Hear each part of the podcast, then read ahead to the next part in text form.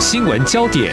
焦点时事探索、两岸互动交流，请听中央广播电台新闻部制作的《两岸 ING》。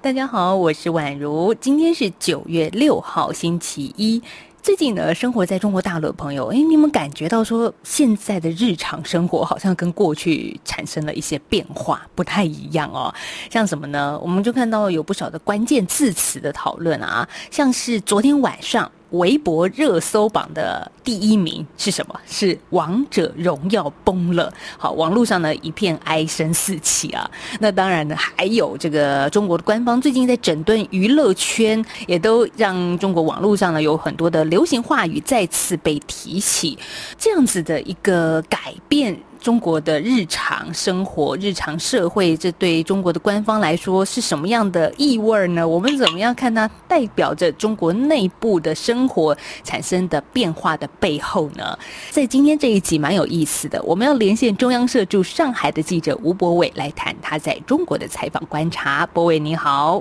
晚上好，各位听众朋友，大家好，我是博伟。好，博伟又再次跟你连线了，但这一次的连线，我想是刚好我们来谈一个昨天跟也就是 这个周末热腾腾的一个话题啊，在大陆的未成年人想要玩电动，好，现在有官方的规定。哎，这个 好，我们来看一下，我我完整的说一下，这个是中国国家新闻出版署八月三十号下达一个通知，说呢是为了防止青少年沉迷于网络游戏，所以呃所有的网游的供应商只能够在每个礼拜五到礼拜天，还有法定假日的晚上八点到九点，向未成年人提供一小时服务。这个讯息出来，对。其实我先说，我也看到台湾的家长哦，也有人在社群平台上觉得说，哎，挺好的，因为呢，父母管不了小孩沉迷于网络，现在让国家来管嘛，好希望台湾政府也来效法一下啊，这个观点很有意思。那博伟，你在大陆你怎么看这件事呢？因为其实我们先讲一下昨天的一个观察，因为其实应该说这个周末的一个观察，就是说，因为这是在这个下达之后，这个我们不管说它是命令，或者说它是一个政策，嗯，下达之后，其实我们上个就是刚过去这个周末是算是第一个大家可以解禁的这样的一个时间点嘛，所以其实，在微博上面或在一些中国的社群平台上面，其实就真的会看到蛮多人很认真在讨论。这件事情就是说，哎，以前你可能平时没有管到这么多，就是虽然说那个对于说呃防沉迷这些事情，可能中共这边其实已经讲了好一阵子了，但是啊之前都没有说真的很认真的去严格管控你这个游戏时间，但是这一次看到是说，哎，好像比较严格去要求说你平时只能玩一个小时，然后周末只能玩多久这样的状况，所以其实，在呃这个整个周末的时候，其实，在整个微博上面啊，然后整个社群平台上面都看到很多人在讲，然后甚至有人说，哎，因为昨天开始，呃，很多游戏伺服器其实就是都塞爆了嘛，所以有人能够挤进去的时候，他就会到微博上面去跟大家讲，所以他有挤进去，然后他有玩到游戏，讲到那些人反而就被当做是一种。崇拜的对象嘛，或者说就是大家会来说，哎，那我想要来占一下你的那个喜气啊、运气，然后看看他是不是能够挤进去，或者能不能玩到这个游戏。所以我觉得这是一个蛮蛮特别的一种情况。即便说我们以前在呃在台湾，或者说就是可能小时候的时候，家长会管你玩游戏或什么事情，但是那个都不是一个那种国家层级的来管，可能是比较像是家庭内部的那种，父母对小孩的呃一些约法三章的。管理，但是我们只是看到是一个国家高度来管，说你几点到几点玩游戏这件事情，就会觉得好像有一点干嘛怪怪这样的感觉。对，就是怎么会就让人很傻眼？就是中国官方越管越细了呢？但是我我看到也有一种比较反讽式的一种台湾的网络社群平台上的讨论是说，哎，那会不会让这些比较年纪轻的青少年朋友从小就知道向往自由？可可贵，就是开始向往着台湾的生活，哦，这是很反讽的一种说法。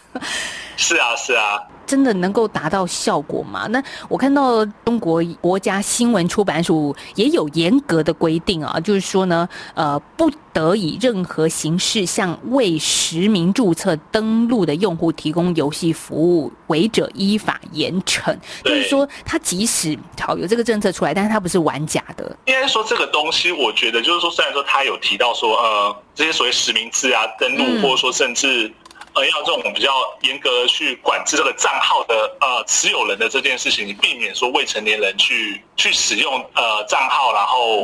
去做一些比较违反国家政策规定的事情。但其实我们也看到，就是说，在我比如说像淘宝或这类似这些社群平台上面，还是有很多就是专门为了这种东西应运而生的产业链。有呃成年人，他们可能的账号，就是或者说有专门这种，就是我们说叫做前客嘛，或者说这些大盘商，他们会收集或者说购买这样子的，所以成年人的实名制的账号，然后用租的或用卖的卖给这些可能未成年的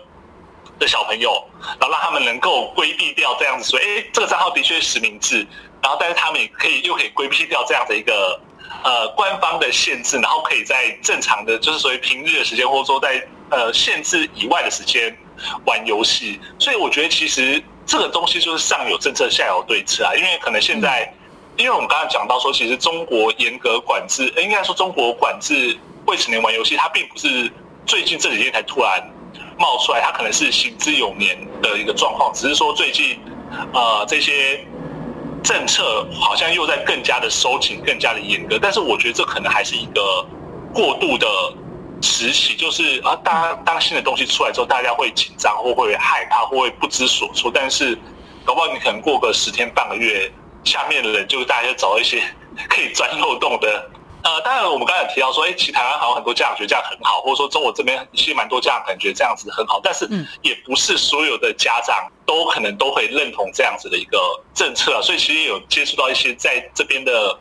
家长他们可能就是说，他们就是用他们自己的啊 资料去实名制，然后做账号给小朋友玩，也是有这样的状况吗。是我记得我之前看过一个报道，其实谈到的是中国农村的网吧，因为很多的父母必须到外地去工作，可能一年就过年回家个一次，那你让孩子怎么办呢？就是孩子得有他自己的休闲活动，但是大人如果是隔代教养的话，可能祖父母也不不好管，所以。嗯，很多孩子在农村就沉迷于网吧，然后慢慢的又复制他父母的这样子的劳动生活。这个 这是教育的问题，真的是很严肃的问题。但如果另外一个教育有关的，就是我们在上此前两周跟博伟连线，其实也谈到了中国的补教业啊，就是。哎，其实，在中国官方祭出双减政策之下，很多的补教业传出倒闭的问题啊。是是这个我这个我也看到你最近的报道也陆续出现了这个很严重的问题，因为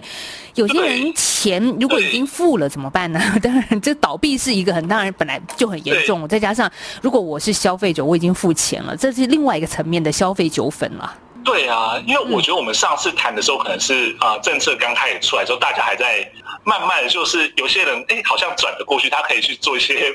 呃才艺的啊，或者说一些呃非学科类的呃培训的这样的一个状况。那我们也的确也看到最近已经很多，我觉得规模大或小都有的这种，甚至有些老字号的补教补教业，他们就是哎倒闭了，然后就哎好一点，他还会跟你讲说哦，我们已经撑不下去，那你们比如说员工的薪水，然后。学员的学费，我们来想办法看怎么样去处理。但是我们看到更多的事，就是哎，他两手一拍，我没有钱，你自己想办法，我赔不出来，这种感觉。这样有点像恶性倒闭。不过在台湾的话，我们会有官方的介入去协调这种消费纠纷。是，对啊。但是这边的话，其实那天在八月底的时候，中国教育部这边也有提到说，哎，他们想他们会跟一些金融监管的机构去合作。然后，如果针对这样所谓恶性倒闭、卷款绕跑的这样的事情去做一个挂牌监督，但是呢，我觉得呃，还是还是要观察，因为其实我们真的在这边最近看到太多这样子的案例，包括像是呃，我们前两天其实有看到一个四川的补习机构，它可能也是可能是说是四川蛮大的一个呃美语的补教机构，然后负责人就突然间人就人就不见，然后据说他卷的。两亿人民币就大概八点六亿台币就跑路了这样子，所以其实这种状况你怎么去防？我觉得很难去防。而且之前有看到有人在讲说，可能接下来九月还会有一波更严重的倒闭潮，也有可能会发生这样子。这件事情太突然，难难道没有那种就是说，哎，我先做那种呃政策的就试办期，让大家有一波转换阵痛期，发布了这样的消息，就马上开始双减政策上路。对，应该是说呃，可能在这种双减这样，所以就是我们双减就属于减轻呃学生的负担跟减轻家长负担这样的一个政策，可能过去一直在可能地方各个省或者各个城市，其实都有陆续有类似这样子的。政策可能过去好几年都有，但是它并不是一个很严格去执行，或甚至它只是一个地方性的政策而已，所以其实可能成效并不是，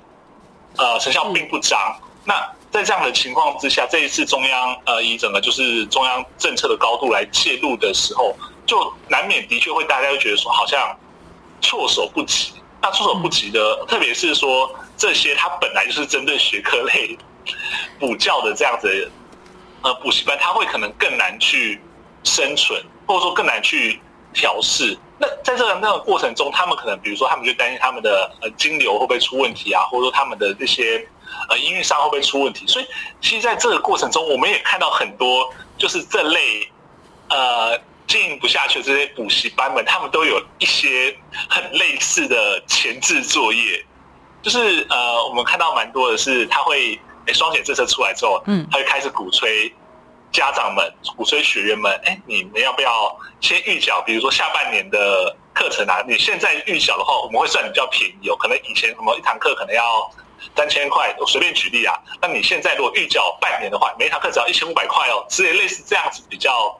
呃便宜的方式去吸引你去呃缴钱。那这些缴钱，他到底是不是说他想要去应付他接下来可能会遇到这些？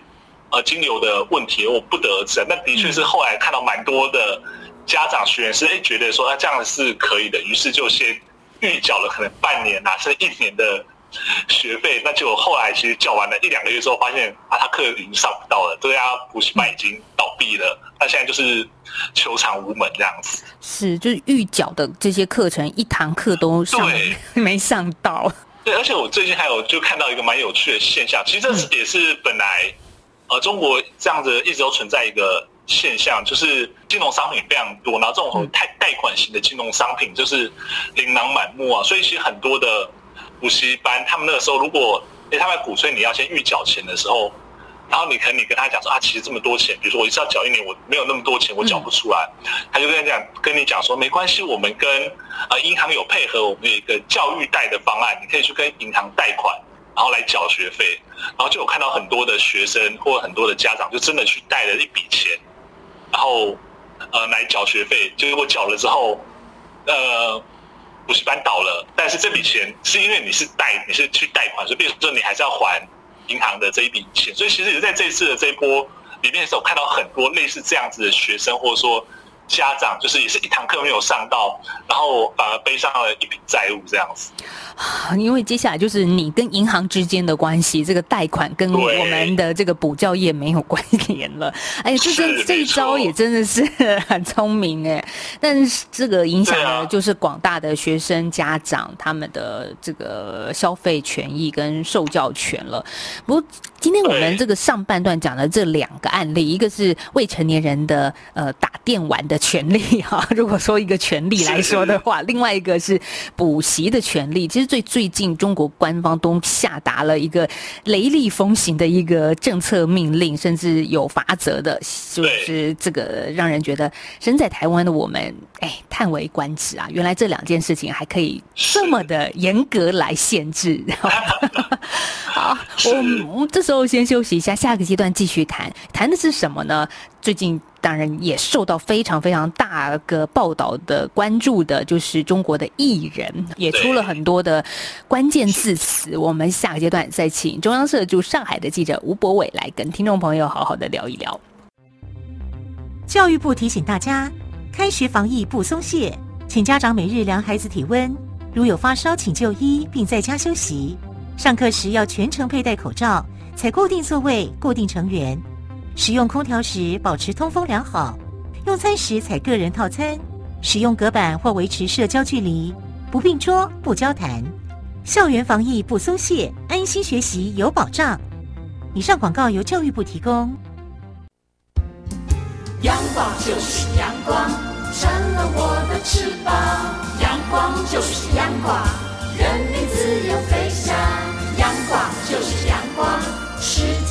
我肩膀。阳光是你，是我生命的翅膀。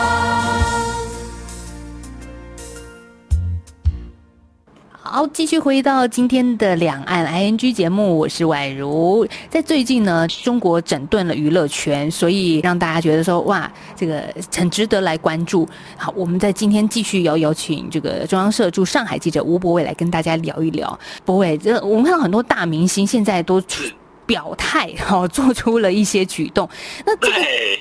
这个以前会觉得说，嗯，他们好像就是一等一的大哥嘛，就是演艺界的大哥大姐嘛，就是呃第一把手。可是现在怎么变得好像人人自危啦？好像这个中国的整顿娱乐圈的行动看起来也不是闹着玩的，也不是只是玩玩的哦。对，因为应该是说，我们可能今年上半年开始，陆陆续续会有听到一些。风声是针对可能整个娱乐圈的一些呃行之有年的一些文化，其实比如说我们可能上半年看到比较多是他们是整顿所谓那种不理性追星的粉丝的这种呃行动，就是哎这些粉丝他们可能会去嗯。集资啊，或者说就是或在网络上就是互相叫骂的这样的一个状况，然后嗯。所以就是说其实我们在上半年看到说比较多呃中央他去监管的对象可能是粉丝。但是呢，一直待到今年年中到可能六月六七月那个时候开始，你就发现这些艺人们也慢慢的成为了监管的对象。那当然，他们被点名的问题其实是有各式各样嘛，比如说像是呃，有人是因为涉及刑，就是所谓强奸的这样的刑事案件嘛，那有的人是被指控逃漏税啊，那有的人可能就是所以你你。没有去管好你的粉丝这样子的事情，对，其实这样子的事情都是一个一个罪状，所以你就会发现说，哎，接下来好像大家都人人自危，因为你不知道你会因为什么样子的事情被点名。就是说，如果你是很明确违反一些比较呃刑事上面的案件的话，那当然这当然没有太大的问题。但是现在看起来好像是说，大家不知道我什么时候会会出事，所以必须要先。可能等着出事之前，我可能要先做一些呃宣誓啊，或者说呃跟大家讲说，没有，我是一个我不是猎奇艺人，然后我是很认真在从事演艺工作，然后我希望说我的演艺工作可以对社会有帮助、有正面影响的这样子的一些表态的行动。所以呃正面形象的营造，或者说就表达一些他觉得哦，我应该要做怎么样才是一个好艺人的这样的一个。定位啊，所以觉得其实是有点无奈，但是也觉得有点有趣这样子。对，我们也看到这个是中共中宣部在九月二号下达一个通知。当中也就谈到了艺人的整顿方面，就是说呢，要严惩违法失德艺人，规范广告代言及经纪人。好，违法我们刚刚说到，就是如果你真的违法，像逃漏税，像涉及到一些性侵害的问题，我们觉得所有的人都是一视同仁，不管你是演艺界的大哥大姐，你就是得接受这些法则，我们都认同，这是没有问题。但是所谓失德艺人，这就是。就是这是很比较空泛式的一种说法嘛，所以是不是也因此就导致你刚刚说的大家都站出来表态，我的道德或者是我在这个呃国族主义上，我是站在中国这一。我觉得这个就是，而且很有趣是说，很多人最近因为可能这一波的关系，其实很多人他可能五年前、十年前讲过的话，嗯，也都在被挖出来了，就是。我们以前都会说，哎，比如说我们是说在台湾，台湾说你如果想要知道你做过什么坏事，你就去选举，你去选举就会有人把你以前做的坏事啊都挖出来。但现在在中国中好像是你，你知道你以前说过什么不该说的话，你去当艺人，你去投资这个市场，那就有大家会帮你去判断你以前讲的话哪些是对的，哪些是不对的。所以其实最最近会看到蛮多这类的状况，是说，哎，我可能。最近都很很正常，没事。但是可能好几年前讲了什么话，或甚至在微博上面发了个什么样子的贴文，那到现在好像都变成是一个罪状、被指控这样子。但是对我们来说，这都是过去式了，就曾经发生过的事，但是现在又被拉出来，然后再再再继续是啊鞭打吗？还是怎么样？对，因为而且我觉得另外一个蛮有趣的事情，就是我们刚才讲说，哎，这些是在呃可能在中国发展的嗯艺人，不管说他是从哪里来，但是这个好像看起来至少还是在中国境内嘛。但是其实这两天我也看到一条蛮有趣的新闻，就是现在连境外的艺人都有事情，就他他根本不是中国，虽然说他可能会来呃经营中国市场，但是他基本上他并不是长期在中国市场的境外的艺人，就是在这一波整顿里面也出了一点事情这样子。哦，那像谁呢？对，就是是就是呃这两天比较有名的就是呃韩国的防弹少年团 BTS。哦因为他们在呃中国这边其实有很广大的粉丝嘛，那这两天他们的其实在中国这边粉丝有在做一个，应该是已经持续一阵子了，就是他们在集资，然后在集资要帮他们的呃 BTS 里面其中一个成员的呃十月要生日，他们要帮他包一个哦，他们已经包了，就是包了一部班机航班，然后在上面就是贴上那个偶像的哎祝贺偶像生日的一些画跟照片。是对，然后另外一个是在包下那个报纸的呃全版广告，然后也是一样，就是祝贺生日这样子。但有趣的是，这两件事情都不是发生在中国境内，包班机是发生在韩国，但他们包了一部韩国的好像济州航空的班机，然后另外一个包报纸的头版的全版广告是在纽约《纽约时报》上面。这两件事情都不是发生在呃中国境内，但是因为你集资的行为是发生在中国境内，于是呃这个成员他的呃中国的粉丝的粉丝团，就是我们说微博的超话，或者说百度的贴吧就被整顿了，然后甚至被点名说他们这样子是违反中央的规定。对，我就会觉得说，嗯，果然就是现在那好像已经已经到越来越宽广的，已经不只是针对中国，或者说你长期在中国发展的艺人，甚至说你粉丝的行为，呃，你粉丝你是喜欢国外的艺人，都会遇到这样同样的问题。是，所以以后喜欢艺人要放在心里，不要太超过，是这样子。对，所以我看到感觉是啊，真的耶。所以整顿饭圈，也就是粉丝圈，也是就除了整顿娱乐圈之外的另外一个层面啊。那另外在中国的流行语，像我看到一条稿子，就是说像是社死啊、塌房啊，还有一爽等于六点四亿，这都被再次的诶提起来这些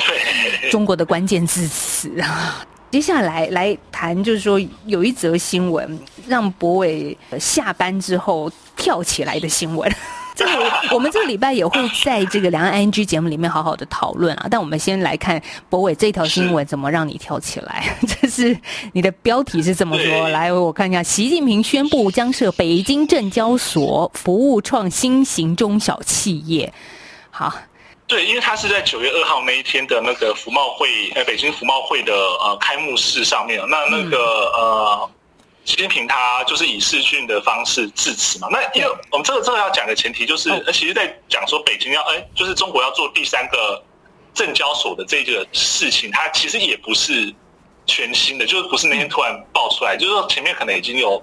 谈论过，可能大半年了，就是但官方都没有去承认的，但是外面一直有一些传言认为说，哎，中国应该会建立第三个，就是一个全新的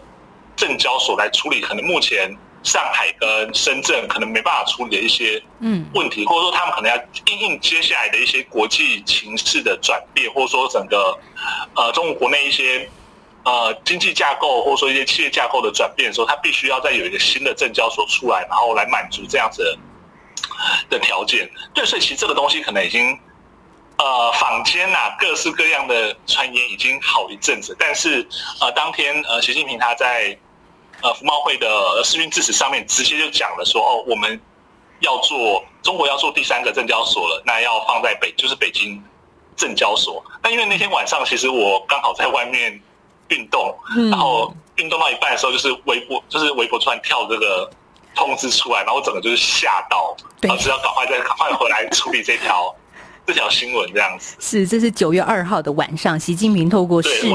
的时候，透过视讯所进行的一个谈话啦。但呃，很多人就在想啊，那这个时间，好，习大大他亲自来宣布，很多的这个媒体跟专家也在这个讯息发布之后，其实会有很多的讨论。那这个将会是一个什么样的一个机构呢？它就是它是继上海跟深圳之后第三个证交所，所以它可以扮演什么样的角色？其实我也看到最近很多的媒体都在讨论。对，因为其实这个东西出来之后，我觉得最主要一个。问题就是说，哎，它这个东西出来，哎，北京证交所出来之后，它要怎么样跟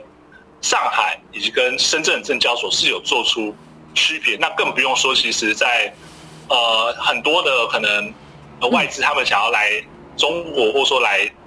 中国市场，他们不一定会选择上海或深圳，他们可能会去呃香港，就是香港证交所。对，这就其实这样，在中国进呃，我们说中国现在有上海、深圳，然后香港有香港。证交所，北京证交所要如何做出跟呃这三这几个证交所是完全呃不一样的呃服务的对象以及政策？其实我觉得大家都还，我觉得还是有莫衷一是的感觉。因为其实像那天习近平讲到说，他其实想要服务的是呃所谓的中小创新企业嘛。但是我也有看到有一些人，一些评论在讲说，哎，搞不好他这是为要为了呃接下来可能因为美中。美中之间的关系其实到现在目前都还很紧张了。那这几年其实这应该说这一年来，其实有一些从美国退市回来中国的企业，但可能也是要弄一个新的证交所专门去服务这样子的一些中企也不一定啊。所以在各式各样不同的层面看起来，大家会觉得说，哎，好像这还要再观察一下，说到底北京证交所的定位到底在哪里？这什么时候才会正式的设立啊？就是在他发布这样的消息之后，他他很快，我们很快昨天看到他，对，那习近平在二日晚间宣布嘛，那其实，在三日晚三日的时候，就是九月三号的时候已经注册，然后并且通过审核，而且成立了，所以其实，在一天之内这件事情就是完成了，包括说，呃，未来这间北京证交所公司的董事长还有人事，其实都已经呃。这两天都已经宣布了，所以其实是一个非常快的动作。这是不是也代表说中国对于这种证券交易、金融交易的一个野心或者是雄心壮志呢？我觉得是啊，就是要尽快这种东西。我觉得金融的东西真的是这样，就是你要越快越好。你不要今天我说哎，我们要做北京证交所，啊，就市场说哦，北京证交所很开心或者很期待，就你一一搞又搞了半年，那样整个市场不管说市场的舆论、市场舆情，然后甚至说那样子的。话题，甚至说你有没有办法吸引到一些呃投资人的关注？我觉得这都是问题啊。所以他们用这种比较火速的一天之内把这件事情全部搞定的方式，我觉得可能也是在有一种宣示，就是说，哎，这是玩真的。然后北京证交所的确是要担负起一些什么样子的呃角色跟责任这样子。嗯。好，所以北京证交所的设立，在接下来就是中国资本市场会形成一个三足鼎立的格局，就是上海、深圳跟北京这三个主要的证交所。好，其实今我们谈的所有话题都知道了，这个中国政府就是它的最近的政策其实出台蛮多的，而且。当然，一开始大家就会去关注、去观察他最后怎么去落实，他的一个严格的程度是如何，是不是还有一些空间或者是界限？那至少短期，我们现在看起来是大家都还蛮严阵以待的。好，不论是从打电动，还是艺人，还是粉丝圈，以及最后我们所谈到的证交所，其实。都动作非常的快速，好，这也是一个我们初步的观察了。当然，接下来我们还是有赖博伟来自中国给我们继续带来一些比较新的一些新闻，还有第一手的报道。好，我们在今天节目访问到是中央社驻上海的记者吴博伟，谢谢博伟，谢谢，谢谢宛如，谢谢各位听众朋友。好，今天节目进行到这了，谢谢听众朋友的收听。如果您对节目有任何的感想或者指教的话呢，欢迎随时来信给宛如。我们的电子信箱是 i n g at r t i。点 o r g 点 t w，或者您可以在社群平台脸书上面搜寻我们节目名称“两岸 i n g”，就可以找到我们了。那另外呢，如果您是手写信件的话呢，也非常的欢迎，您可以寄到台湾台北市北安路五十五号“两岸 i n g” 节目收就可以了。好，谢谢听众朋友的收听喽，拜拜。